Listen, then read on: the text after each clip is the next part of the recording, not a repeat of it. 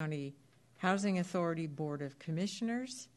And uh, we'll start with uh, a roll call and an announcement about how people can participate remotely, if you would, Divi. Would you like me to do the roll call first? Yes, Okay. please.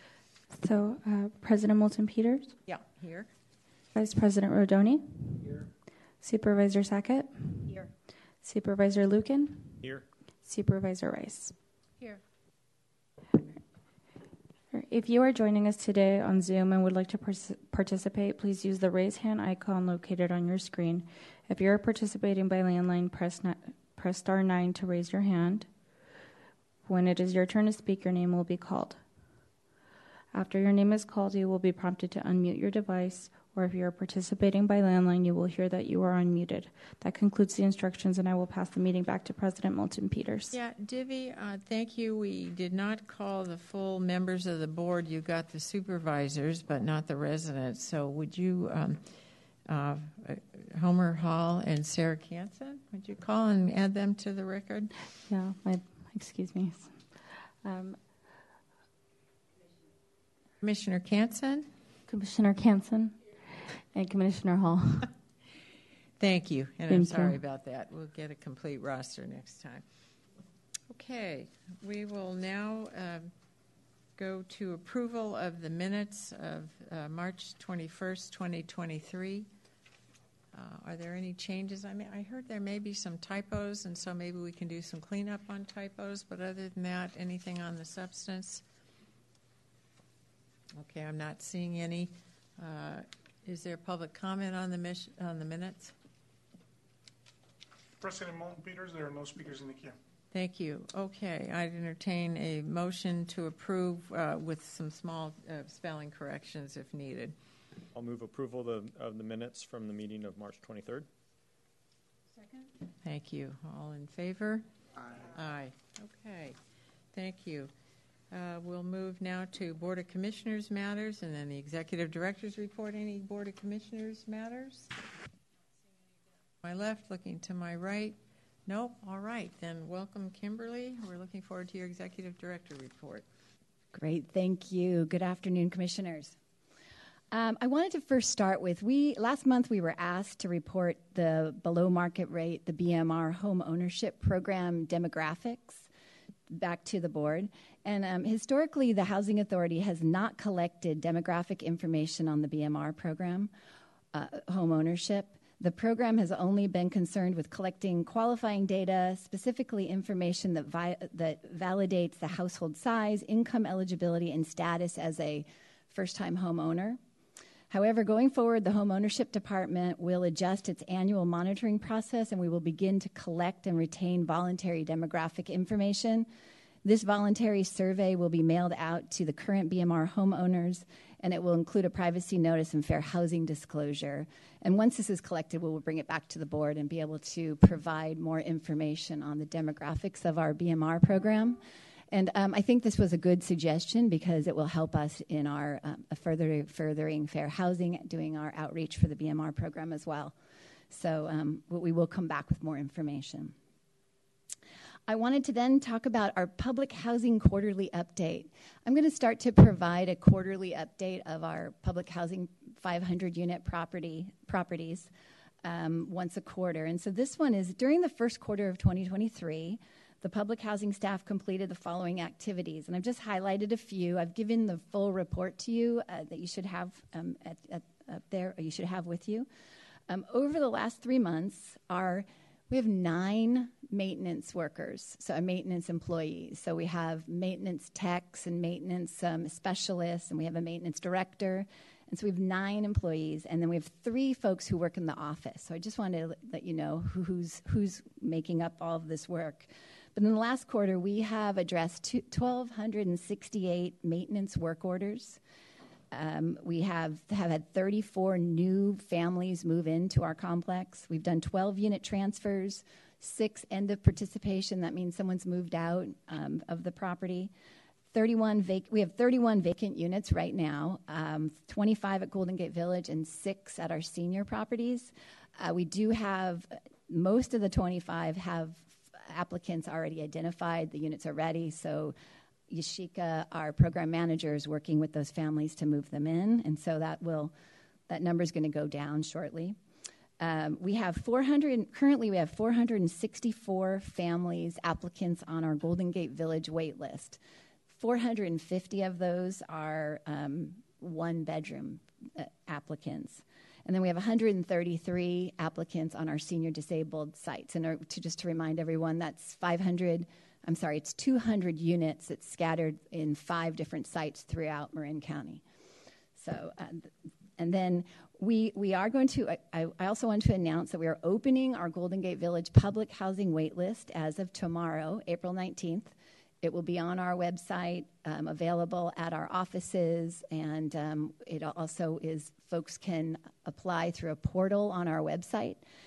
Um, and this will be for our three and four family units, three and four bedroom family units at Golden Gate Village announcements um, were sent to over 200 organizations and it has been posted in the Marin IJ and on our website. And we sent out we sent out a letter two weeks ago, and um, we are, are opening it tomorrow. And then we are planning to open it for the two bedroom units too in the next couple weeks. So that that's exciting. It's exciting to have an open wait list. And talking about just an open wait list, I want you to know too that as of May 1st, we're opening the wait list for um, the Vivalon.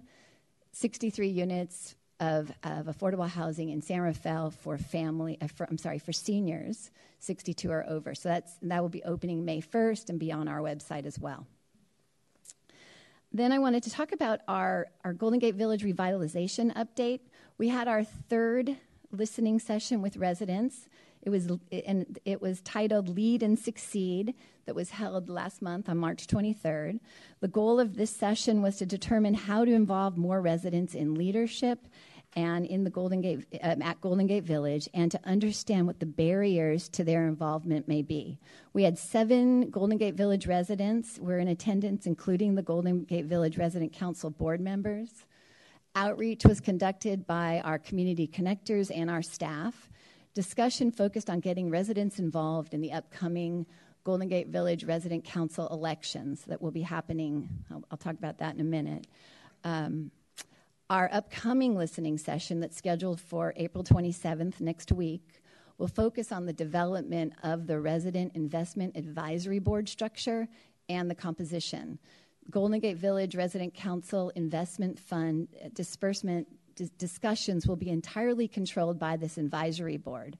The work in collaboration, working in collaboration with Marin Housing Authority, Marin County, and the Marin Community Foundation, residents will explore various models of community led participatory grant making, advisory models, and identifying pot- potential participants through a county-wide selection process inclusive of the inclusive of the Golden Gate Village Resident Council, Residents chosen to be part of this advisory board will go through training and education on grant making.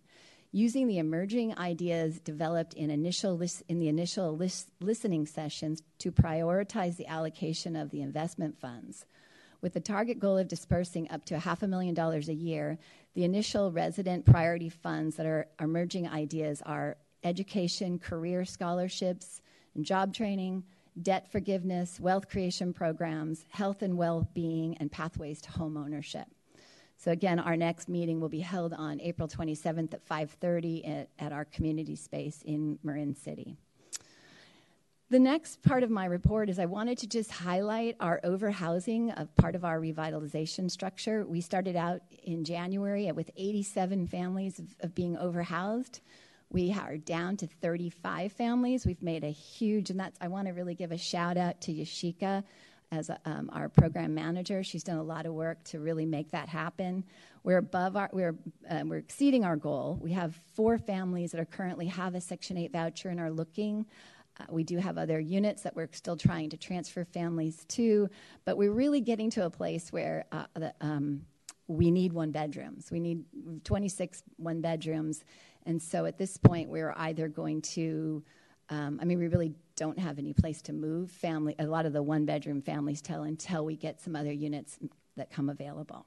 But this is great success. Of really, it's a part of our corrective action plan with HUD, and we're far exceeding our goal. And then I, I want to have a um, Paul Austin come up, but I, I do want to talk about the last month we had a fabulous grand opening event at, um, at our Golden Gate Village Community Center that we've just opened. Um, many of the Golden Gate Village residents joined in this really great celebration. I want uh, we I really want to appreciate uh, Commissioner Supervisor Eric Lucan and he um, for for joining us with his family on on this day last month, and also Stephanie Moulton Peters and I also and Senator McGuire's office were, came and, and presented and were with us. So I really appreciated that. At this event, Marin Play and Rec Play sponsored a pickleball pop up event. And uh, this was to introduce the, the fun game of pickleball to uh, residents of Golden Gate Village. And it was a huge success. We've had, through this, we did 70 surveys from, of our residents to find out if people were interested in pickleball and, and also getting our basketball courts resurfaced. And out of these surveys, 89% of the residents responded that they would like to have pickleball courts and have our basketball courts resurfaced in the front of the 100 lot. So it's kind of exciting that we are going to be looking into that. Um, well, we had 11% of our our sur- folks surveyed said that they were interested in tennis courts being restored. So while we continue to work with the residents and the Golden Gate Village Resident Council, and we work together to upgrade the amenities that are offered to our residents and the community, I have asked Paul Austin, who is the executive director of Marin Play. I'm sorry. I'm sorry. I know that, Play Marin, um, to, to, share more information in this partnership and to share what, you know, some programs and some ideas. Thanks, Paul. No problem. Thank you, everybody. I'm glad to be here. Uh, take a few minutes to come up here, share with you guys. Um, Paul Austin, Play Marin founder, executive director, also a long term uh, member of Marin City. And so with Play Marin, I have a huge like emphasis on trying to make sure that our community have the proper facilities that they can, you know, love and enjoy. We know that um, the 100 lot playground for a very long time have just, you know, I had the skate park there for like nine years, shut it down last year uh, because the wood was rotting. And so as we started to think through, and I started talking to some of my partners around what can possibly take place there, this is one of the ones that came through, which was let's look at pickleball, which is one of the fastest growing uh, recreational sports right now, right? It's like very popular. We have a lot of uh, superstars getting behind it Steph Curry, Durant, um, and others. But then for me, it's like, how do we continue to beautify the 100 lot? So I have a partner that's willing to come in and say, hey, let's do four pickleball courts, plus let's redo the basketball courts also right? It'll be a huge, huge step in the right direction. I understand there was a little pushback about it, and so I'm all about listening to the residents and what the residents want. Um, if you know me with Play Marin, I work with all the kids, I work with parents also, and it's all about access. So, one thing about pickleball is so new that only people usually that has resources have access to it, right? So, first time I played it was at the Bay Club in the fall. But now, if we create access for kids in our community as well as adults, because from 5 to 85 can play, then it'll be one step further to not only joining our community even closer, but then also give them a recreational opportunity that they normally wouldn't have. And so once we get it done, we'll be able to provide classes, which is a huge one. We also will be able to look at how do we rent it out to be able to help put some uh, resources back into the residents um, in Golden Gate Village also, because there's not enough pickleball courts anywhere, period, hands down. But for me, it's not just about the pickleball courts, it's also about the basketball courts. I like to play a lot of basketball, but those courts in the 100 lot, just they just don't do it for our community.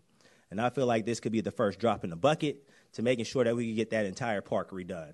Because, you know, I want to get the play structures done. So once we just get this done, then we can move forward. Summer is coming real fast. So hopefully we could push it faster. Hopefully we could push the button and get it done. All right. So any questions? I'm here for it. And, you know. Great. Paul, you, are there Hey. questions from the board? I I had one. So how are we funding this? Are you looking for funding? What are you doing? I have a funder. You have a fund. I have a funder, yes. And so we have dates to get this done by, Kimberly, or how's it going to unroll here? Yes, we we're, we're we would love to get our dates set up. We are um, that's why we wanted to do a survey. We really wanted to find out what the residents want, and as we refine, as we as Paul did the survey, and we did the survey on our day of our event, we got really great responses. And there were a lot of a lot of families out playing, kids with parents and brothers and sisters, and it was really a fun day. So we are looking the the funder would like us to really make a commitment because they would like to start getting the courts done as soon as possible so we can get the we can get it happening before summer. And the kids get out June 10th. So we're hoping to get it started before June 10th. Are you bringing this to the board? Is there anything we need to do besides be supportive? Mm.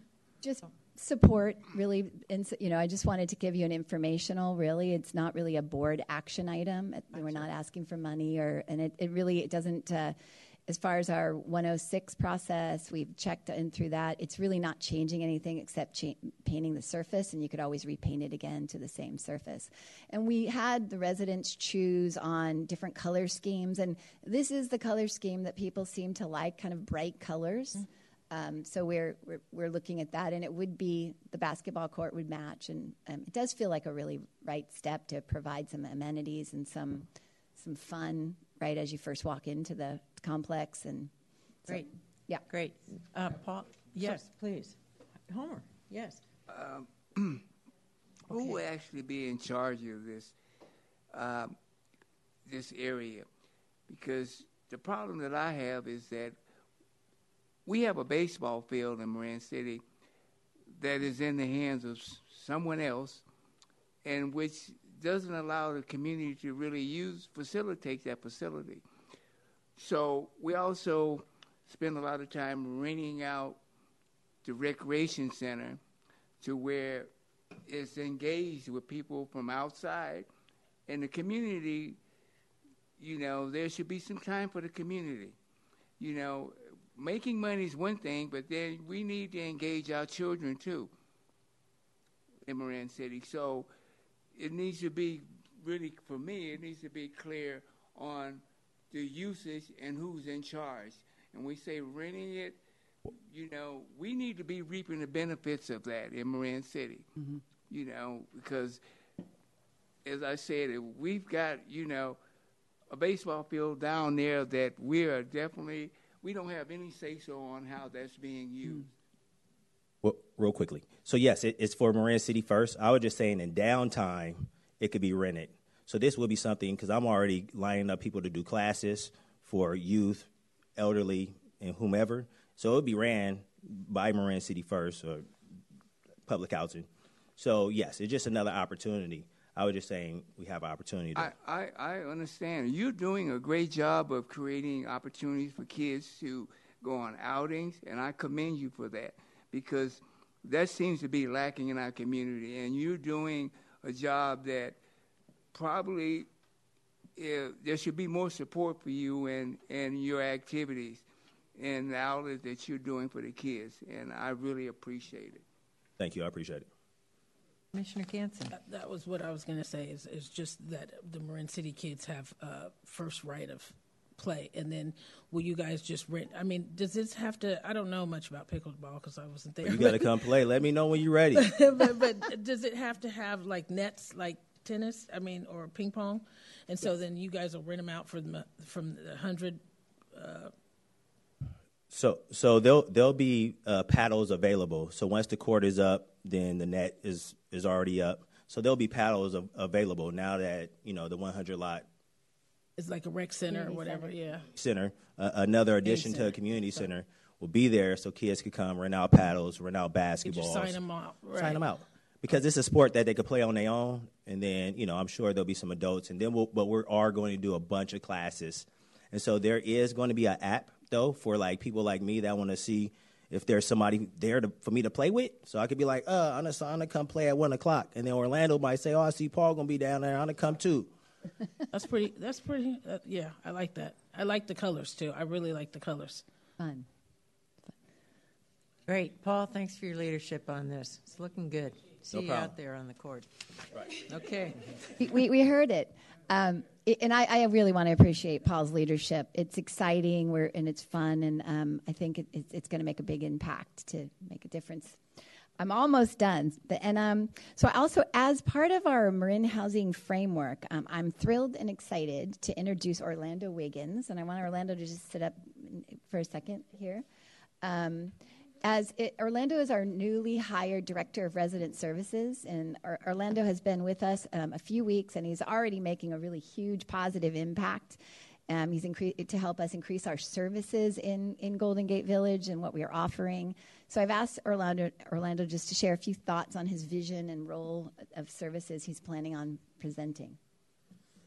Um, thank you. Good afternoon. Uh, first, let me say, Paul, unfortunately, I got a bad knee, so I will not be out there on pickleball. I'll do some coaching, though. Um, good afternoon, everyone. I'm excited to be a part of uh, Marin Housing Authority and a big part of Marin City. Um, I've been in Marin City since the 80s. I was also, as I mentioned to Kimberly, I was also part of the self sufficiency program. So I'm just excited to be a part of this uh, team. I'm excited to bring some new, exciting uh, trades and activities to uh, our community. Um, I'm just excited overall. And like Kimberly said, I've been running since I got there. Um, we got several programs already ready to come in Health and Human Services, Community Action Marin, Career Point. Um, and so I'm going to be doing a lot of job development. I'm also working on a youth and action program for our youth. So I'm going to collaborate with Paul, but he doesn't know that part yet. Um, so I'm really excited to be here, and I appreciate being on camera with a speaker and all of that good stuff. Um, some of the videos here is of our new setup in the office of 105. So if you have time, please come down and visit. Uh, here's the pictures of our teen center, which is really nice. It doesn't take away from the rec center, but our teen center is uh, small, intimate. Um, that's the stage. If you guys ever want to do karaoke, um, I think it'll be a good thing for the supervisors to do to unwind. Um, but I'm really excited to be there. I'm excited to be a part of the community. So thank you. Yes, and, and he's already got college. He's working with College of Marin to try to see if we can have some uh, College of Marin come and work with us. So it's really exciting what's happening, and I, I just want to thank you for um, for providing us this uh, funding to really help provide this additional services in Golden Gate Village. Uh, this Saturday, we're having our our uh, it, on April 22nd. We are in honor of Earth Day. We're going we're hosting the Community Cleanup Day in Marin City in partnership with Performing Stars, the Marin County Sheriff's Office, Marin County Probation Department, the Fire Department of Sausalito, and Marin City School Districts. Bay City Refuge, and other community based organizations. Um, this was a wonderful community event we had last year. We cleaned up a lot of space, and it was just a fun. Um, both the Commissioner Moulton Peters and Eric Lucan, Commissioner, Commissioner Eric Lucan was there with us, so it's really fun, and I'd love to see any of you come out uh, um, if you can on Saturday. We'll have food and, and um, just a lot of fun, and it's a great place way to just get to, to see the community and the space. Um, we also, Felicia with uh, Performing Stars is working with Bridge the Gap, and on Friday afternoon from 3 to 6, they're with the school district. They're also per- doing a, a children's um, art project in, in the afternoon, so that'll be fun as well for kids. Um, and then our and I also just wanted to close with our staff has been working really closely with the Golden Gate Village Resident Council on their election process for um, to for for, by, for getting board members for the Golden Gate Village Resident Council. The nomination process has been streamlined this year. We have we've mailed flyers out. We've put posters out throughout the property. I've had um, my executive assistant um, Christelle working with the resident council to really help with a lot of to get a lot of this going for them. So it's been I think great. We've put it out in the newsletter. We're really trying to to tap people who we think and, and the Golden Gate Village resident council members think would be good members to, to bring on. And so we're hoping to have a, a whole new leadership team, and we're going to provide some leadership training. with the board. And this is really, I just want to be clear, this is a resident-driven initiative. We're just trying to support the resident council as um, to as they really are having to, their whole five-person board is changing over this year. So the nominations have to be in by the 24th of April. There's a candidates night on May 8th, and then the elections will happen on May 15th. So just wanted to let, let you know that's all happening. And that concludes my director's report. Questions or comments from the board? Supervisor Sackett? Yep. questions. If you can just, Kimberly, walk through with me the um, update. You said 34 new admissions to the complex. Is that MHA wide or is that just in Golden Gate Village? Uh, that would be in most, it's mostly all Golden Gate Village, but it is also some of the senior disabled properties as well. Okay. Um, and then the 464 folks on the Golden Gate Village wait list are separate and apart from the 133 on the senior and disabled wait list. Yes. And then just for educational purposes, can you tell me what the process would be for somebody over the age of 62 to get on the wait list on May 1st for those Vivalon units? Sure. It, it is, so that's going to be, it's a, it's run by Eden Housing, but we manage the wait list at the Housing Authority because it's 100% project-based vouchers.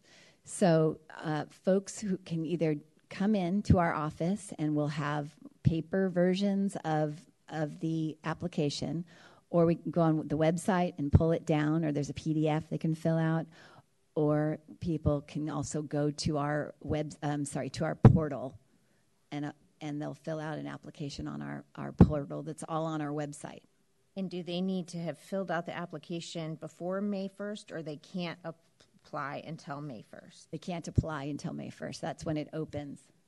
And is there anything that a person needs to do to be prepared for that May 1st application? Any sort of thing they need to go through or No.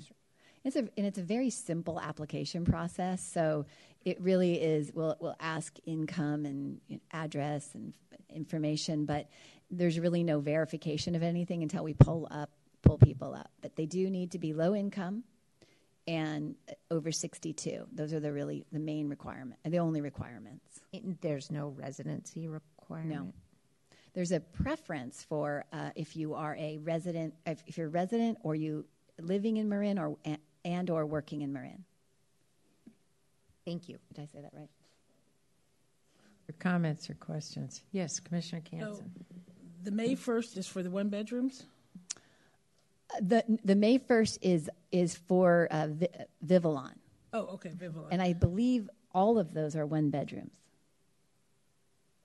Yes. For the seniors, so, so do senior you know, prop- you said a couple of weeks for the one and two bedrooms, so do you know when? So that's yeah. See, this is exciting to have a pro- issue with too many wait lists open.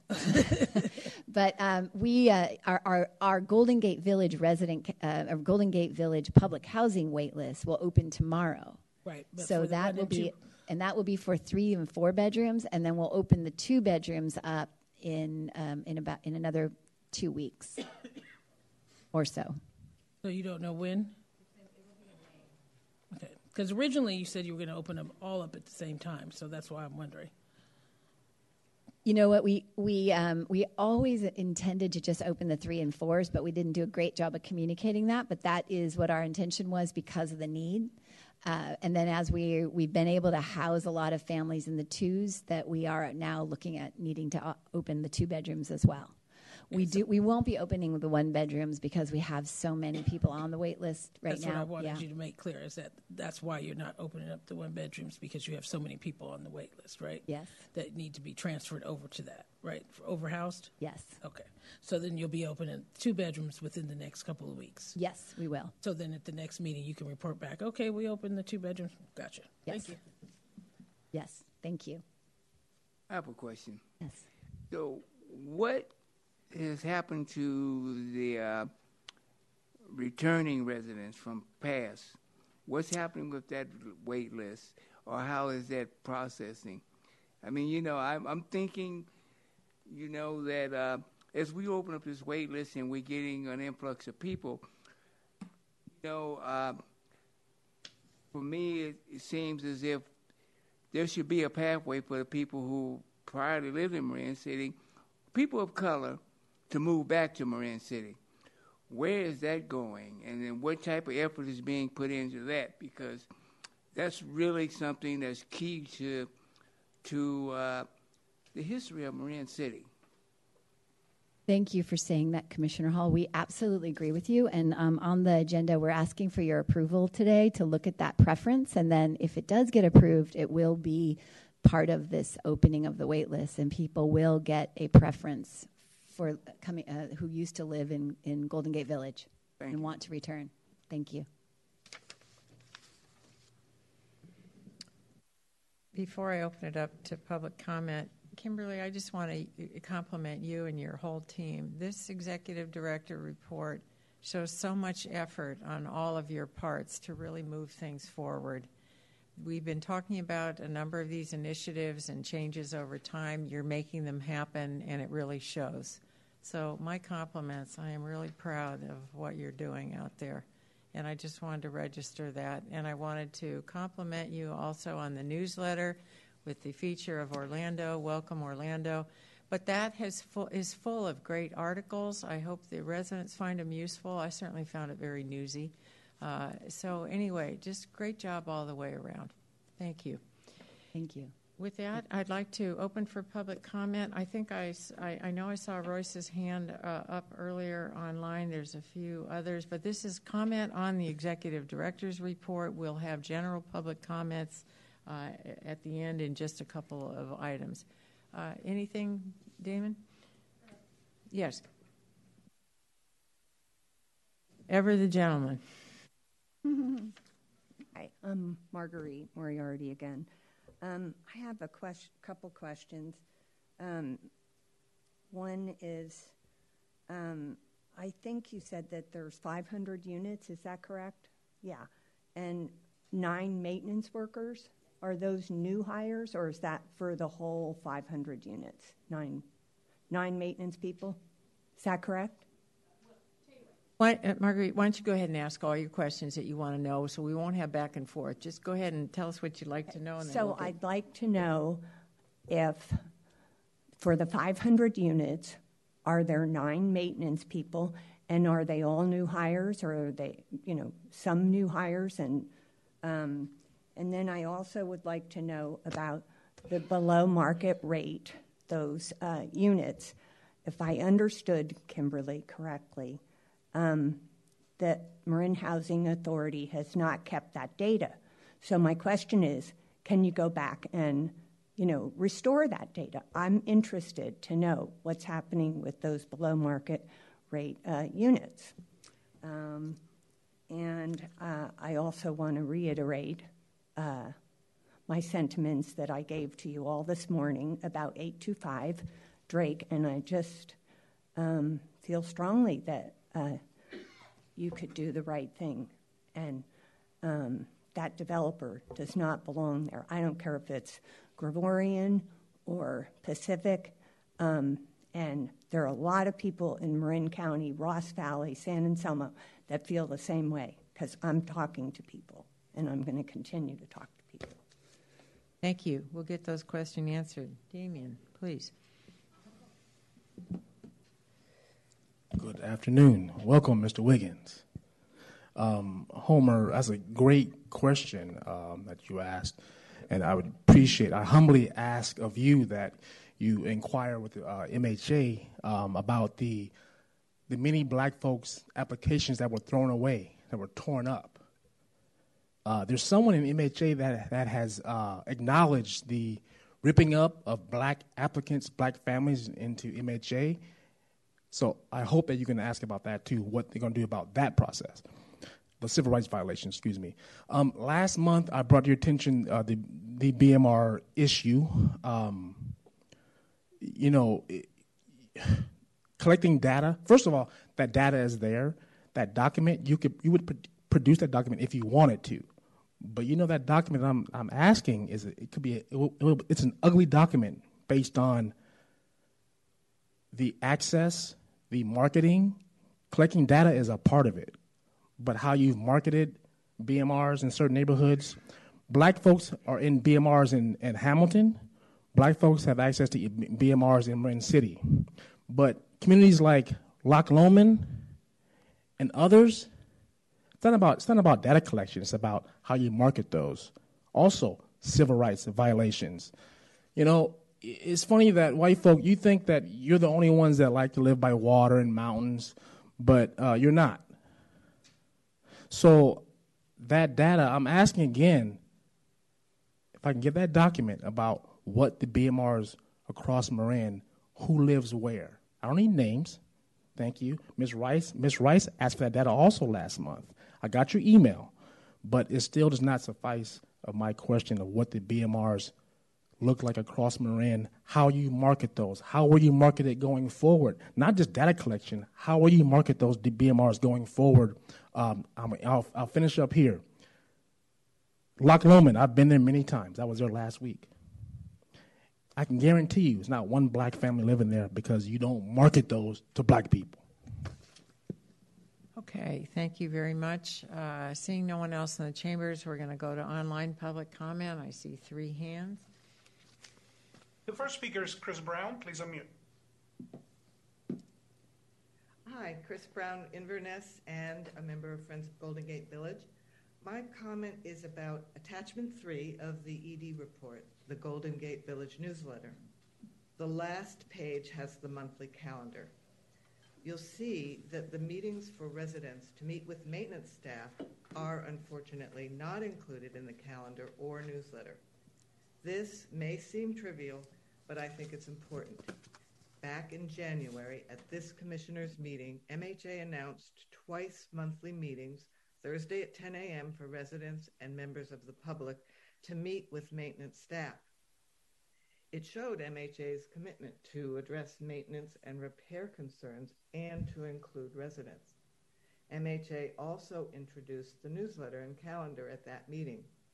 However, there's no way to tell from the newsletter or calendar that Mike Cutchin, Director of Facilities, is there to discuss concerns. It is now listed as only, quote, coffee with MHA and for only one Thursday a month. All residents should know about these meetings with Mike, which are informative and helpful. Again, you may think this is a small detail. I think it's an important one. At each of the five meetings held so far, this detail was brought to MHA's attention in person and in writing. But the March and April newsletters did not improve. This is an easy fix that should not, but does, need your attention. Thank you. The next speaker is Eva. Please unmute. Um, thanks so much. Um, the first thing I wanted to say is, is it was my understanding that by law um, you were required to maintain demographic data on the BMR um, on on all those BMR projects. So I think I think there has to be data. You can't you can't simply say we didn't collect data.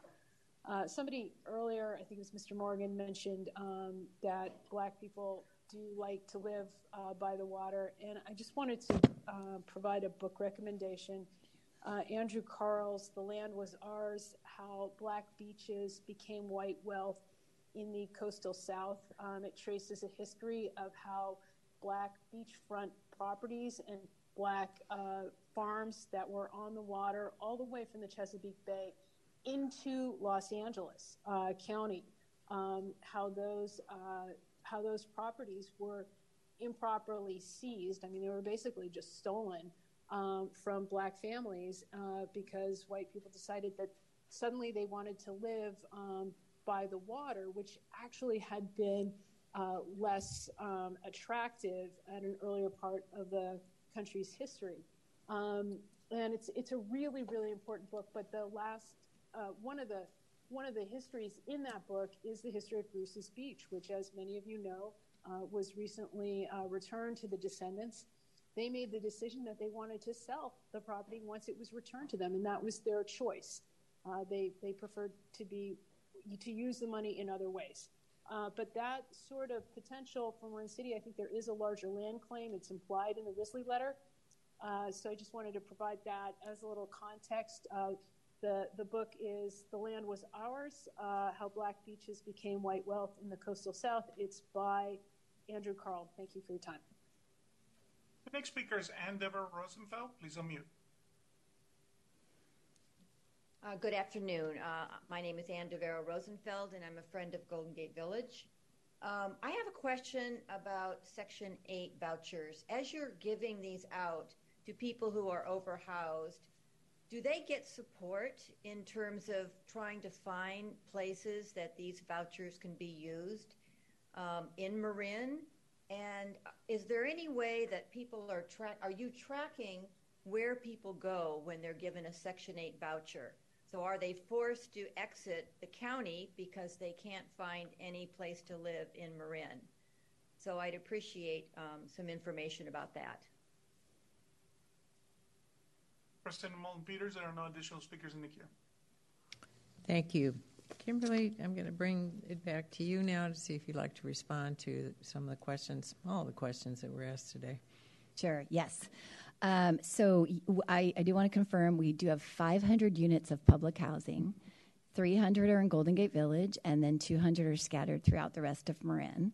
And we have nine maintenance workers. We, they are not new. We have nine, um, a staff of nine. We do have some who have been here many years, some have been here a few years, and then we do have, out of that nine, I, I, we have a couple that are extra hire that are not permanent employees that are helping us with grounds maintenance and picking up litter and um, pick, you know, just doing some outside exterior work. But there are nine employees. Uh, with the BMR data, I, I have to be honest, I was I, um, as shocked as um, also that I thought, you know, creating, getting data f- of demographics of race was something that would have been gathered because we do for all of our HUD programs. But because this is not a HUD program, it is not something that is part of the um, loan application process that happens through the BMR program. So we don't have the demographics of race. We, we know where the BMRs are. We know everything else about the BMR programs and the loans, and people um, have uh, restri- restrictions on them as far as the, um, the deed restrictions, all of that. We just don't know the race. So we have some, but we it was just very um, we don't have a, a database that ca- gathered that. So we are, as I said, those are going to be going out with it. We have an annual monitoring we're doing, and um, the, the, program manager for the home ownership program is sending out that um, that questionnaire. So we will be able to give clear data on which cities have which type, you know, who's living in which city. So we will have that information, but we really just don't. I'm not withholding something that I that we have. It's not there. Um, as far as our maintenance meetings, we are holding those maintenance meetings in the community twice a month.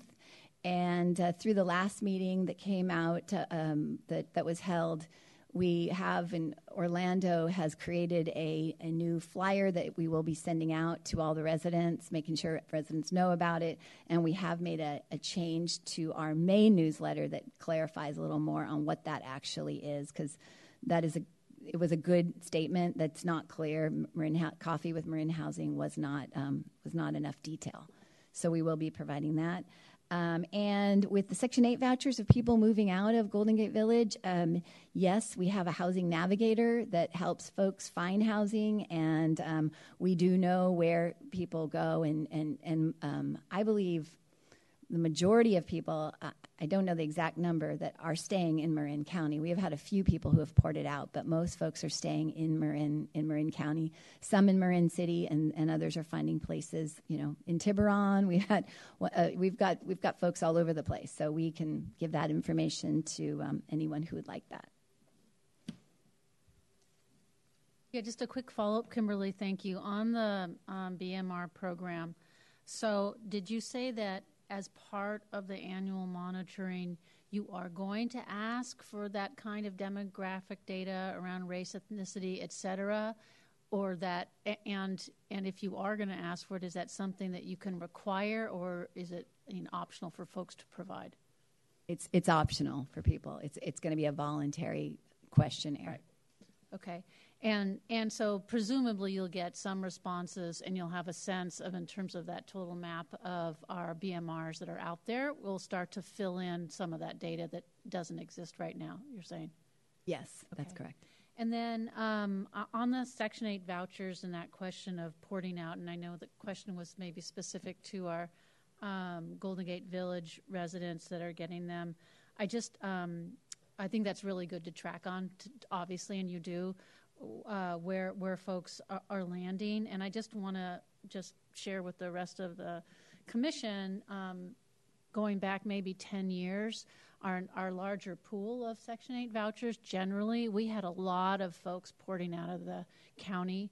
Uh, we had a lot of folks with Section 8 vouchers who couldn't find uh, any place uh, in, in Marin or elsewhere.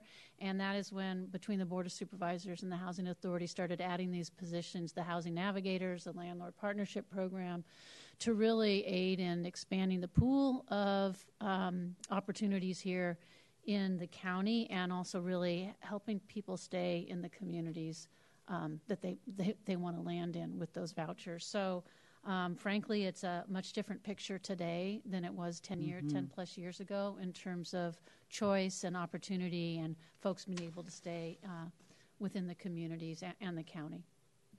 So I just wanted to share that. Thank you. Thank you. We Royce McLemore has raised her hand, and we did not c- capture her in the earlier comment. So I'd like Oh, to. and then just one. thought. I'm sorry. Please I'm hurry. sorry. Yep. Yeah, the um, marketing piece. Um, I do wish, um, Kimberly. I think it would be great for your you to circle back and or s- appropriate staff and share what share with us what the marketing program is, how we get information out to residents. And it's always good to take a look at those kinds of communications plans and making sure we don't have blind spots. Mm-hmm. And frankly, are making sure to hit those communities that may not have had the exposure before. So um, I think that'd be a great thing to bring back to us as well. Thank you. Okay, we'll do. Okay. Could we have uh, Royce McLemore now? Royce McLemore, please unmute. Thank you, Stephanie. Uh, quickly, uh, the resident council initially, uh, as well as uh, Barbara Bogard, participated in that uh, displacement policy. And that policy came about because there were two ex Housing Authority employees under deposition, meaning the truth, telling the truth, that black uh, applications were destroyed. This was a way to try to right that wrong. When we sat and created the, the, the policy, it was supposed to be when the waiting list was open, everybody would be that new preference would receive the new preference. However, last week we found out that in fact, no. And there's some sort of trickery behind only the two bedrooms. And if you listen to what Kimberly said, she said in two weeks or so. Then the last thing, yeah, in, around, and about. Nothing very just specific, but initially it was for everybody, everybody when the list was open.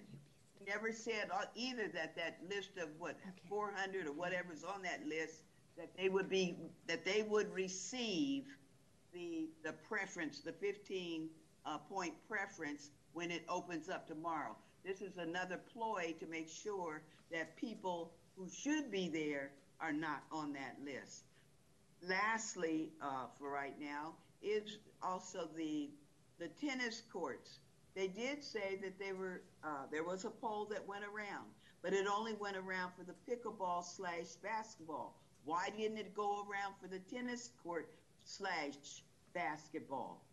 We need our, and again, but it's another slap in the face, somebody making money off of the residents of public housing. Okay. There are no additional speakers in the queue. All right. Thank you very much. Uh, we're going to move on now to our next agenda item waiting list preferences. I have asked Kathleen Wyatt, our Director of Housing Operations, to talk about this item for us. Good afternoon. Um, yes, we uh, are would like to revise our admissions and continued admissions and continued occupancy policy for waiting list preferences for the Golden Gate Village waiting list. Um, as we've been speaking about, it's going to include this uh, new bringing families back preference. Um, HUD allows public housing agencies to add local preferences. Those local preferences have to be consistent with the annual plan as well as the county's consolidated plan. And it has to be based on local housing needs and priorities as determined by the Housing Authority. So we did meet with the resident council and we worked with them to define this new preference. And it would be that um, the previous people who have previously resided in Golden Gate Village uh, on a lease, so they had to have been named on a lease. That would be adults and former children on a lease who want to return to the community. So if they want to come back, they would get 15 points as a preference when they uh, when the waiting list is open. The other revisions are that we want to change the veteran preference from previously it was only one point, and we want to make it 10 points and that was something that the Golden Gate Village members, Golden Gate Village resident council members brought up as a, something that was important to them. And we also are removing the witness protection preference only because it's already available under the housing choice voucher waiting list. So, in order to implement these revisions, we opened it up for public comment for 45 days. We met, as I said, with the resident council. We also met with the resident advisory board. We sent the proposed revisions out to um, Fair Housing as well as Legal Action of Marin, uh, Legal Aid of Marin.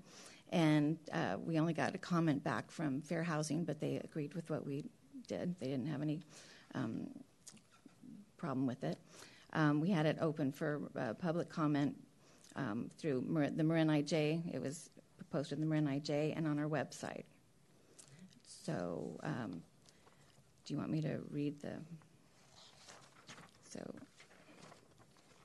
you have it, but so as I said, bringing families back preference. Former residents of Golden Gate Village who were previously on a lease as verified by MHA records or Golden Gate Village Resident Council board members. That's because our records only go back to about 1998 um, reliably.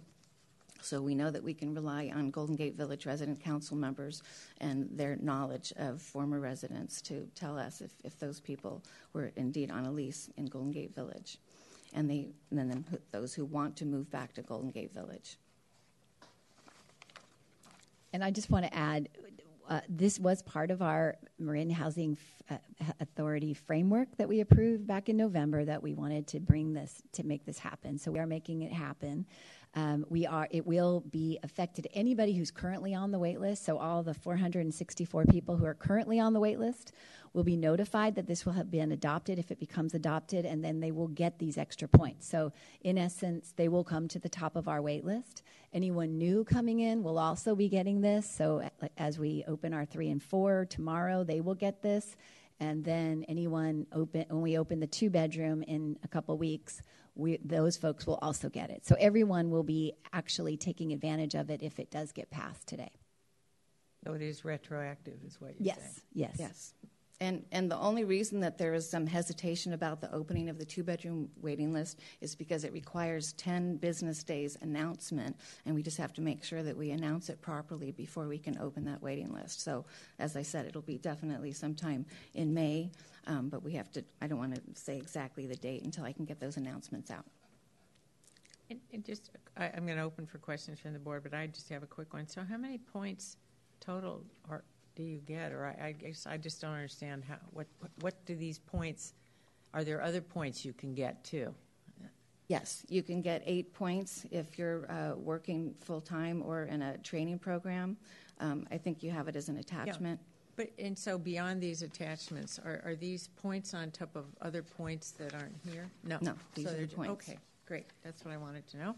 Uh, other questions? Anyone? Homer down there. Here, Sarah. Yes, please, Homer. Um, so, I, I, what I would like to see on this preference list that they bring in the points is, how about a one for one? And I say this is as we bring in a new tenant, we bring in an old tenant, former tenant.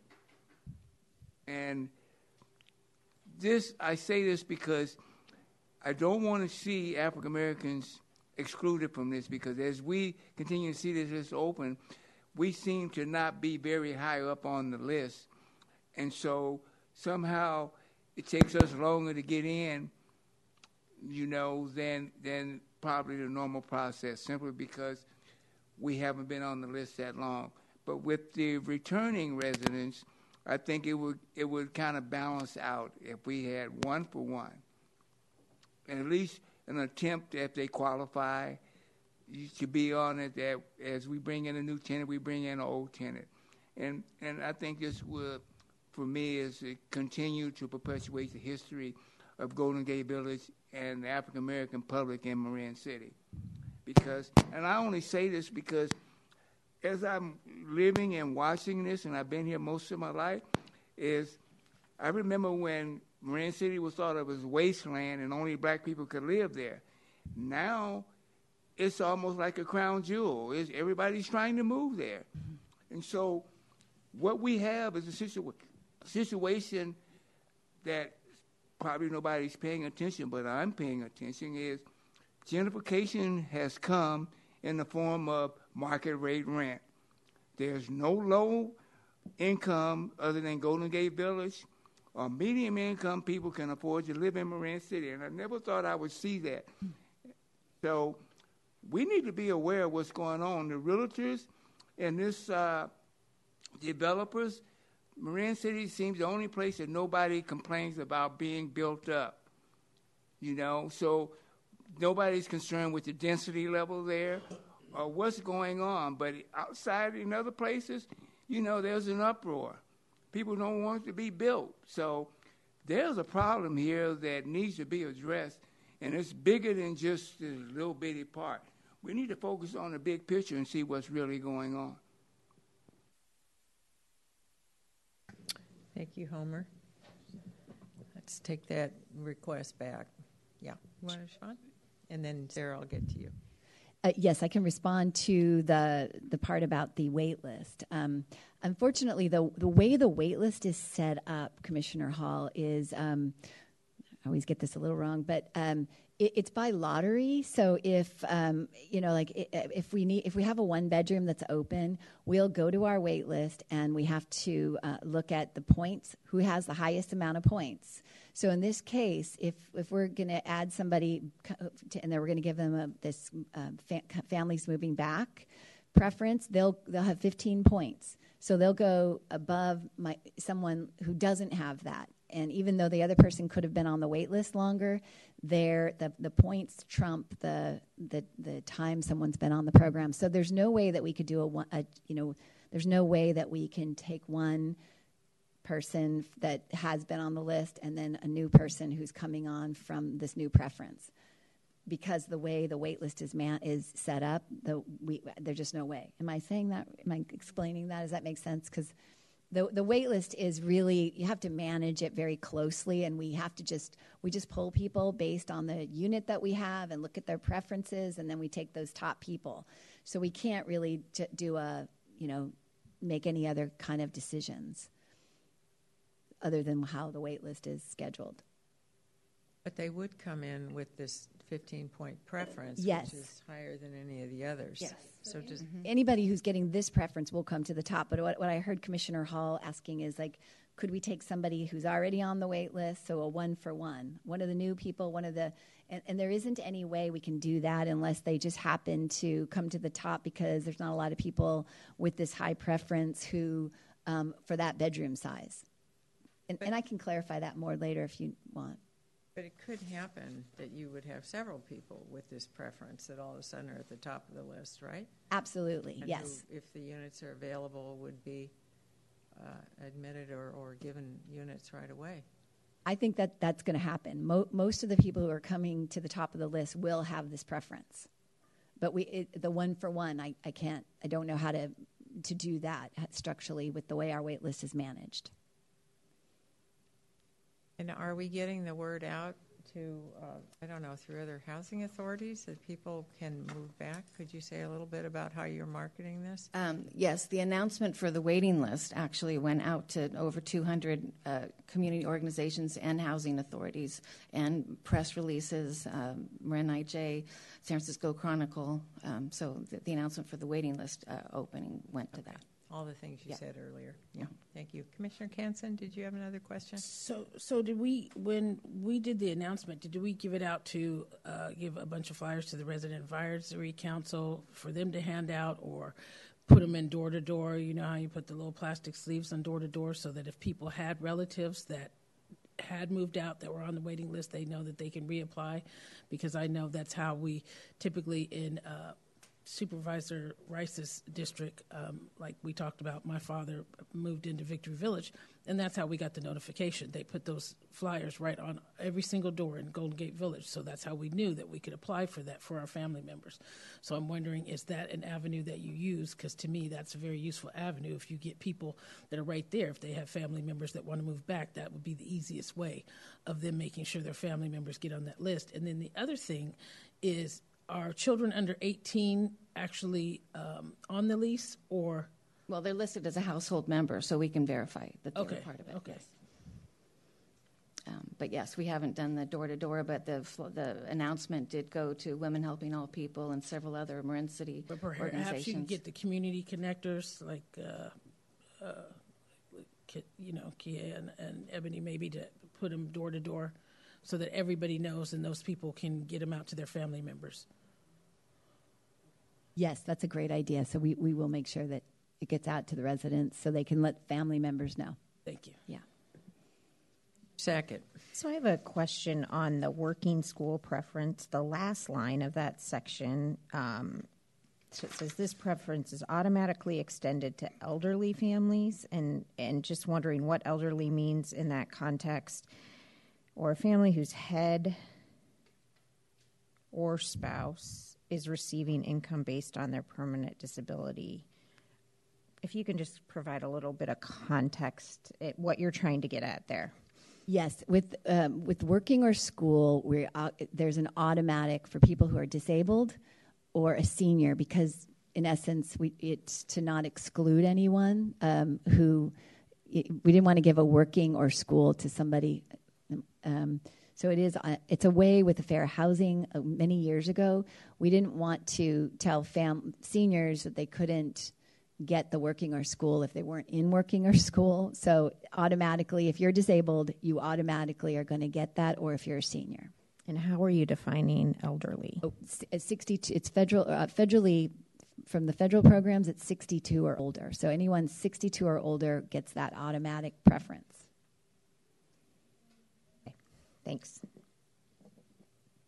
All right, Kimberly, you are looking for a motion for us? Oh dear, did I call for public comment? I don't think I did. And I see two hands, so let's go to public comment online. I don't see anybody in the chambers except for Damien, who's here. So, uh, Damien, any comments before we go to online? Okay. All right, let's go online. The first speaker is Royce McLemore. Please unmute.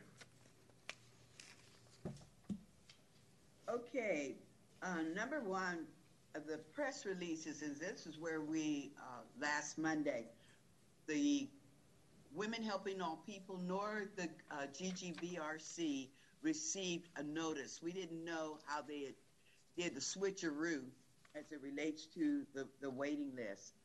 Stim, uh, Kimberly stands to be corrected on uh, date on a lottery for public housing. It is not a lottery. That's Section 8. Public housing, in accordance to the ACOP, is that their application is date and time, and that's how they are, are they are chosen. As it relates to what Homer was saying, it's called disparate impact.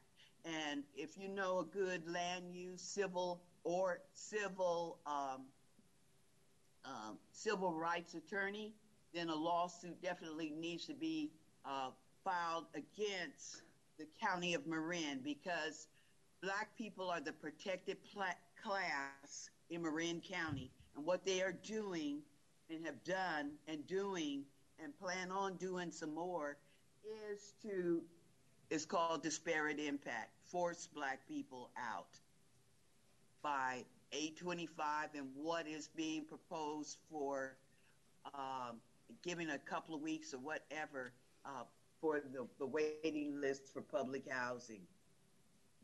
Again, lastly, my 25 seconds. This is not what we agreed upon. Uh, Barb Bogard was at the meeting when, in fact, it was everybody that was on that list or going forward that was to receive that preference. Doesn't make sense in what you, how they're trying to, uh, you know, trick people for the two bedrooms. Thank you. The next speaker is Anne Deborah Rosenfeld. Please unmute.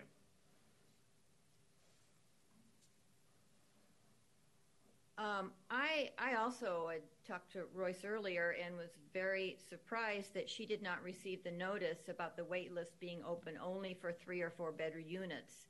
Otherwise, they would have caught it.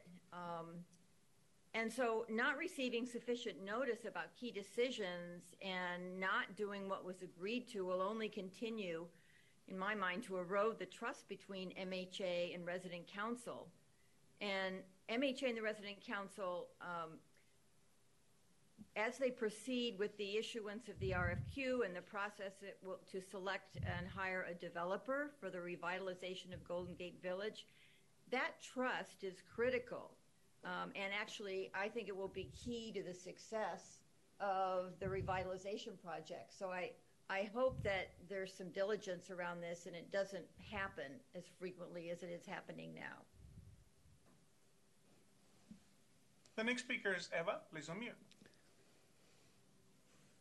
Thanks. Um, I just wanted to point out there was some discussion of um, the Black community as a protected class, and I wanted to just expand on that a little bit. Um, it's one of the points of Andrew Kahrl's uh, book, "The Land Was Ours," that um, that Black farmers and Black families who lived on these coasts were, whether they were a protected class or not, they were a protective class uh, that is that their farming uh, methods and their lifestyles uh, were so much uh, kinder to the land and more responsible. Um, this is this is echoed um, in uh, in another book called Undercurrents of Power. But I think it's something that we should keep in mind uh, when we're talking about these things because it's it's not just that you know we have a responsibility. Um, toward protected classes, but we should acknowledge that these protected classes, in many cases, have been protective classes. Thanks. President Peters, there are no additional speakers in the queue.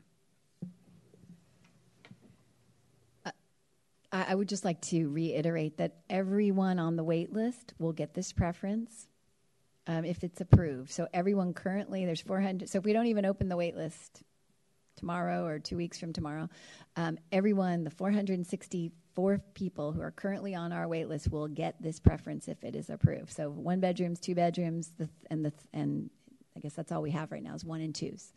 So um, that is that's really separate from us opening our waitlist. Opening our waitlist or closing our waitlist is really just a, a function of the housing authority. It doesn't take approval. That's part of our um, that is part of our ACOP that you've already approved in previous previous meetings. So this is just a function. We're we're planning to open the waitlist uh, tomorrow. It was we did notify the 200 app. We did we do have women helping all people on that list. So I don't know how that got missed. We will make sure that we are when we can always keep, extend the wait list if we want to keep it open. We're allowed to do that as well. But for right now, it is planned to be open for two weeks. So it starts tomorrow through May 19th. May 19th. So it's a month. We're, we're keeping it open for a month. Yeah. Here, oh, wait, please. no, May 3rd. Sorry. I'm, I'm, confusing it with Vivalon. Yeah. Yes. And just one quick follow up. Um, it is a lottery, correct? When, um, when, when a unit is available, you'll look at the highest points on the list and pull a lottery from there. So whether they sign up the first day that the wait list opens or the last day, it doesn't impact the individual's ability to get into uh, housing, correct? Yes, correct. Okay, wonderful. Thank you. I, I just had a follow-up question about, uh, this looks like a HUD-specified preference process. And does this idea of protected class come into a, this HUD process? It, it, it, it, I couldn't tell. I, I don't I don't have that information. Okay, well, why, let's look at that and bring it back. It, it seemed like it was outside of that, but I'd like some clarification on it. And then on the uh, fact that uh, Women Helping All People did not receive the notification. So on our end, we, we mailed it out, and we just don't know if they received yeah, it. I don't know why they wouldn't have. It went to the Okay, correct but that's, address. but that could be what happened, lost in the mail or Mhm. something like that. So may, maybe we can figure out a way, let, let- let's figure out a way to tighten up our processes going forward so that these groups, we confirm they receive it. So, okay, with that, uh, I believe we're being asked. Can I to- just ask one quick Sure. clarifying? Was it, are, are we doing it by US mail or are we doing it by email? Okay.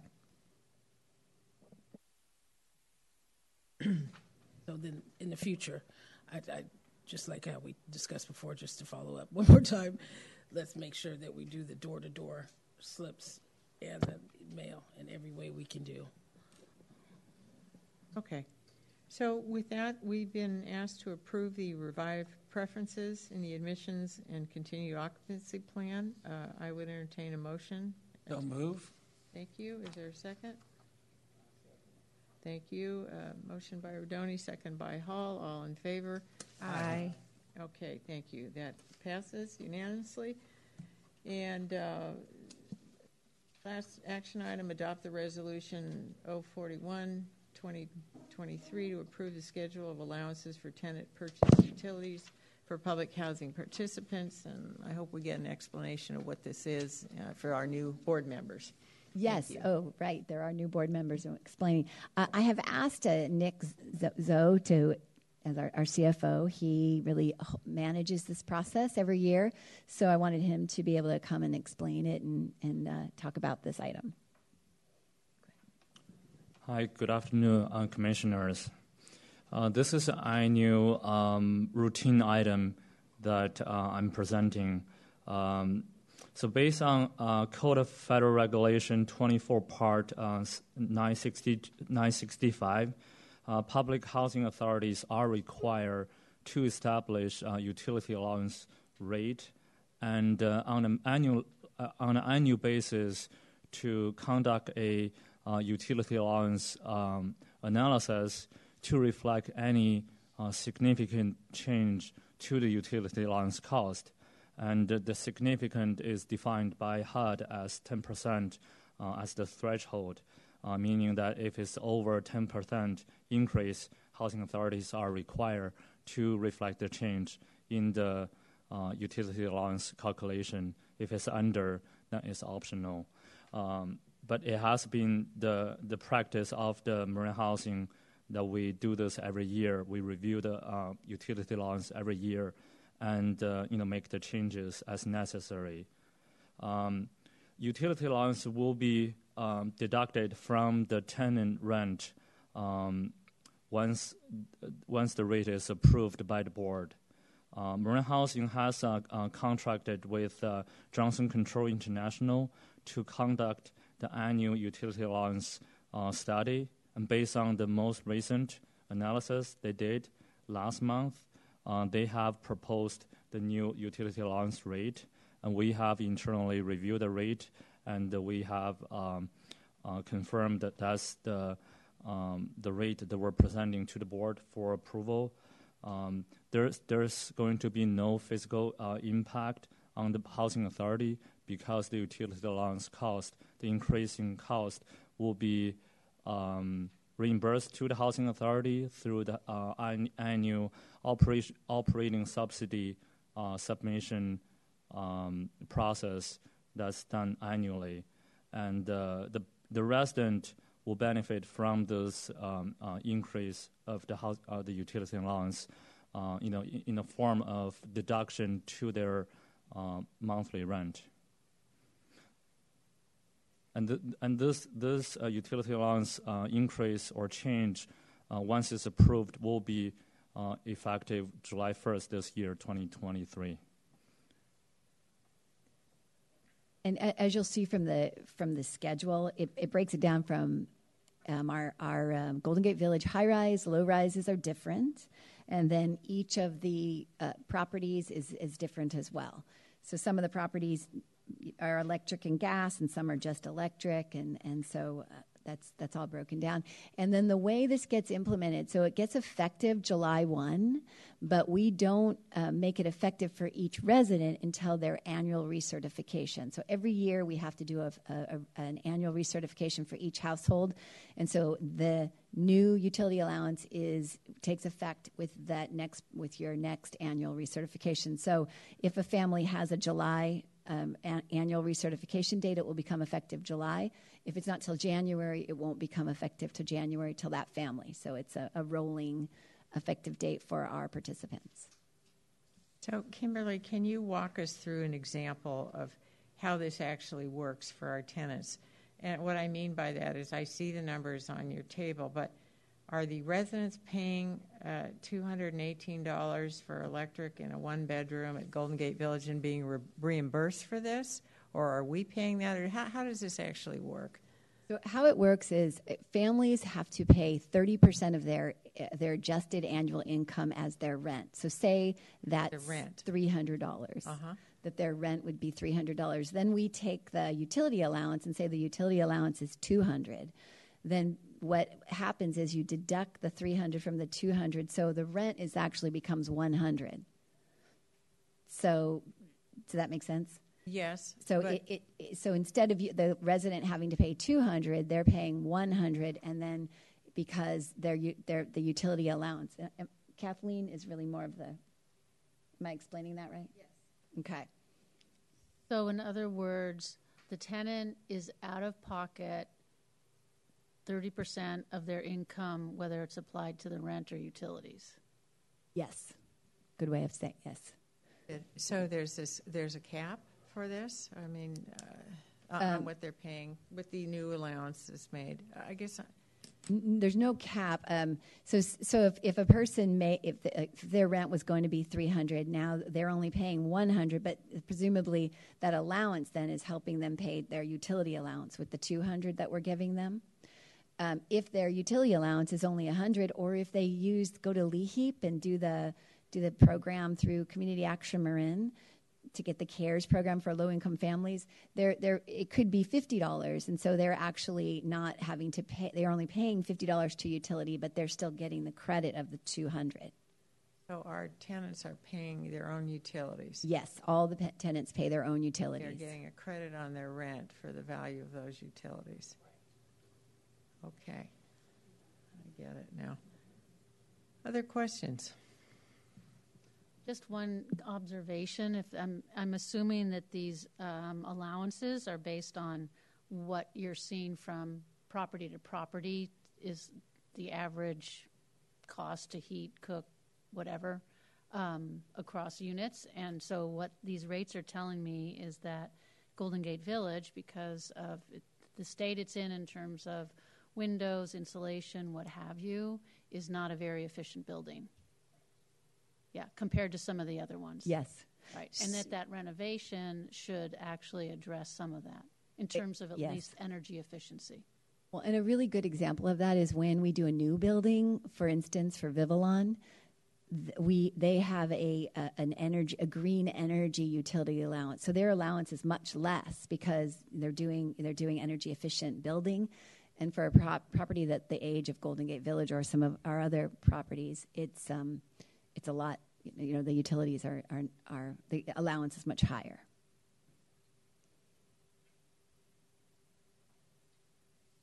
Thank you. If there's no other board questions, let's go to public comment.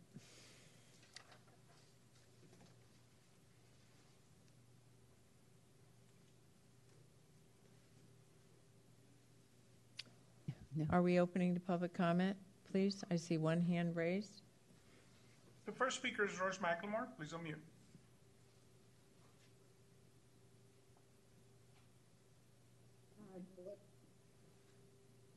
It was, um, as you moved on to, to this, I'll wait for uh, public expression as it relates to um, what Luke, I mean, what Eric had said as it relates to the waiting list. So I'll wait. Thank you. Okay, Royce. All right. President Moulton Peters, there are no additional speakers in the queue. Thank you. So we are looking for a motion to adopt Resolution 41, 2023 to approve and authorize the use of the schedule of allowances. Second. Okay, that was motion by Canson, second by Rice. All in favor? Aye. Any opposition? That carries unanimously. Thank you, Nick. Thank you. That uh, now uh, leads us to a public open time for uh, expression. And uh, we'll go online now for anyone who wishes to address the board. Oh, I'm sorry. Let's go to in chambers first, and then we'll go online. Good afternoon again. Um, my comments here are not anti uh, law enforcement at all, but pertaining to the recent uh, community conversations in Marin City regarding law enforcement, should there be a larger presence? Um, Felicia, of course, did a uh, um, survey and all this energy into, you know, come back with information pertaining to Golden Gate Village. Should there be a large, larger presence of law enforcement? Many came back with uh, no. The presence of law enforcement in Marin City at Golden Gate Village, as it stands, is already large. It's already in your face. We see it. A former resident of GGV myself, they're constantly there. Um, with that said, myself, many others have been discussing the partnership that MHA and the county has with other counties with housing. Um, I asked you this before, you didn't respond. Housing uh, dangerous witness protection families in Marin City. You have partnerships with other counties, as I just said, that house witness protection families in Marin City. I don't think you're housing these residents in Corte Madera, Larkspur, uh, Kent Woodlands. Uh, I highly doubt that you're housing these people in East Corte Madera, these other neighborhoods. So we want to know what this partnership looks like. We're going to contact Ms. Fragoli, and you guys have a meeting. Some information is private. We want to know what this program looks like. Mr. Lucan, you stated uh, in the beginning of your, you know, tenure here that you're about equity and all these good things. We want to know what this looks like and uh, why, why is Marin City t- take the brunt of witness protection families, which often brings danger into Marin City? So I will contact you soon, you, Miss Carroll, and we want to discuss what that looks like. Thank you. Let's go online to comments. The first speaker is Royce McLemore. Please unmute.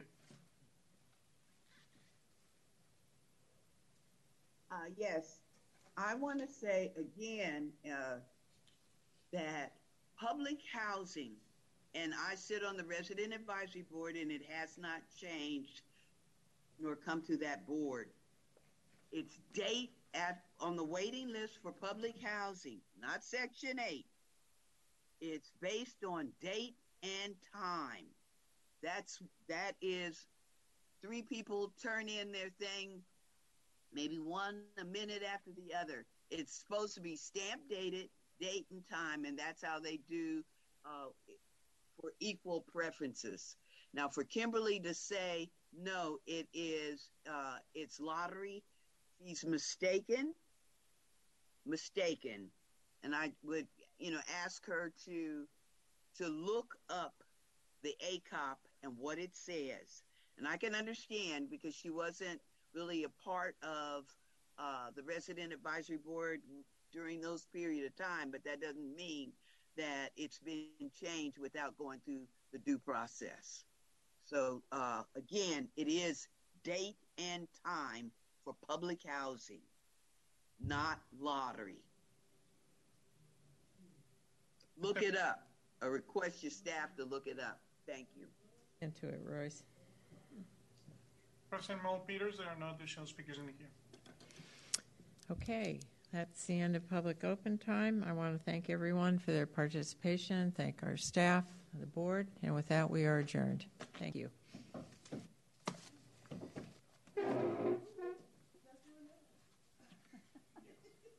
Thank you for your comments about marketing and other things you said. I was